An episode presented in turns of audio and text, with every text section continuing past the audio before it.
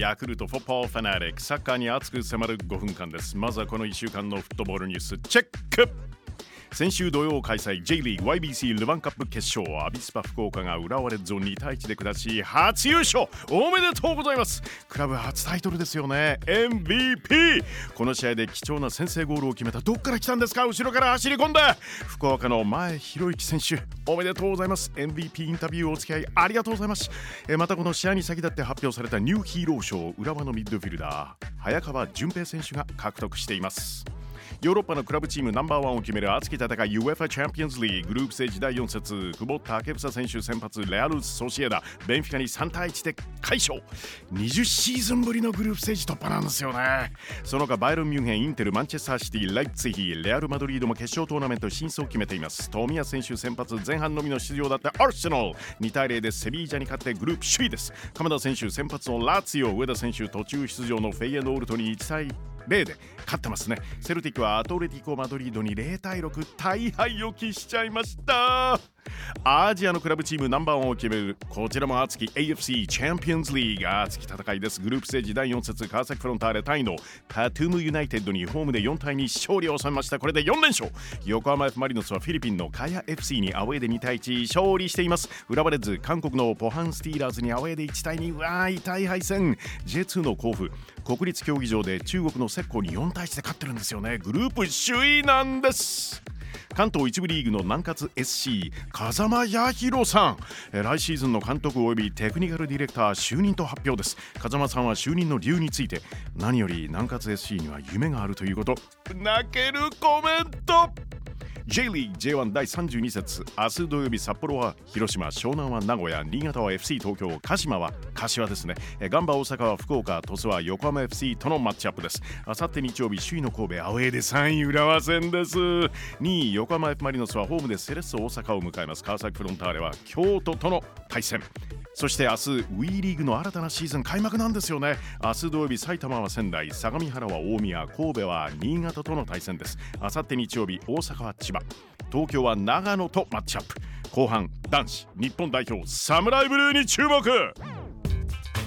FIFA ワールドカップ2026アジア二次予選日本代表サムライブルー対ミャンマー代表。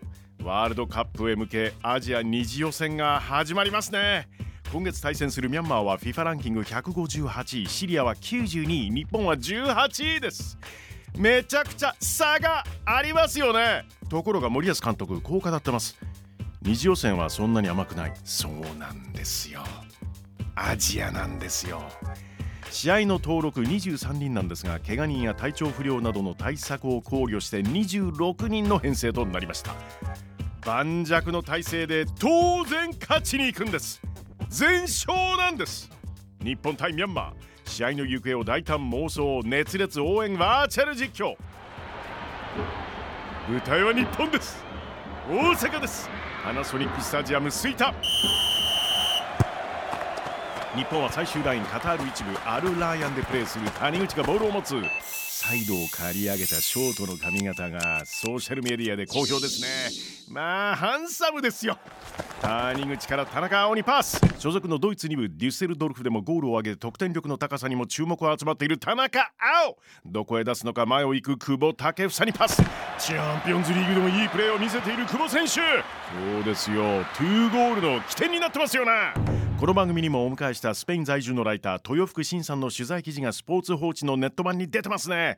久保選手代表でも点が取れたら一番いいと語ってるようです。その言葉通り久保建英遠目から狙うシュート。決まったゴール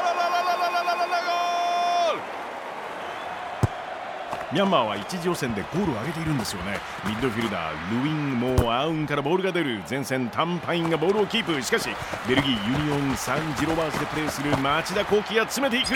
おボールを奪う。前を来る。そこにいるのは伊東純也。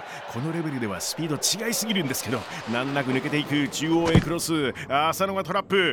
浅野選手ベルギー訪ねたんですね。スタンダール・リエージュに所属、えー、川辺駿選手と撮影したツーショット画像をインスタにアップしているんですがウターがちょっと分厚めですね。もうかなり寒いんでしょうか、えー、ちょっと待ってください。今ちょっと調べてみるとですね。おっと体感気温3度から4度ぐらいですか？寒いぞ！しかしピッチでのプレーは熱いぞ！浅野拓磨シュート決まったゴール！ゴールおなじみジャガーポーズギャー FIFA ワールドカップ2026アジア二次予選日本代表サムライブルー対ミャンマー代表。実際の試合は11月16日木曜日午後7時キックオフ予定です、えー、しかしその後の試合特にアウェーなんかテレビ放送決まってないんですって？どうなってるんですか？ヤクルトフォッポファナリックポッドキャストでもお楽しみいただけます。いつでもどこでも何度でも。